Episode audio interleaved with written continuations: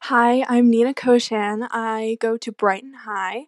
I have been competing in martial arts for seven years, and here are some things to know before you compete at your first tournament.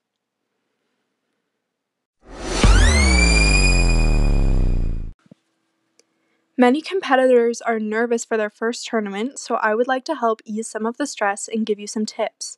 The first thing to remember is that you need to be on time. Very important information is released before the tournament even starts, and if you are late, you will miss it, and chances are it can hurt your odds and stress you out.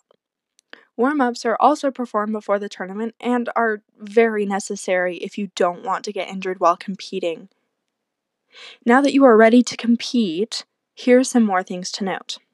Most tournaments give out wristbands, and it is highly advised that you write your division number on your wristband so you don't lose track of when and where your event is taking place. You will also need to keep a lookout for your division number on the signs outside of the ring. The event won't start without you, so don't be too stressed, but it is pretty embarrassing and disrespectful to the judges to make them wait. But of course, if it can't be helped, it can't be helped. Once you have started the division, sit quietly and respectfully on the sidelines until it is your turn. Make sure your weapons and legs are out of the way of people trying to compete, and do not enter the ring until it is your turn. It is not your ring until you bow into it. Do not leave your division before the judges bow you out.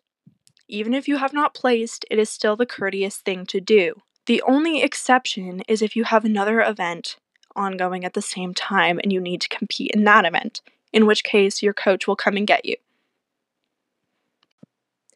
Behaving at the tournament is not just about your time in the ring. The entire time you are there, you represent not only yourself, but your team.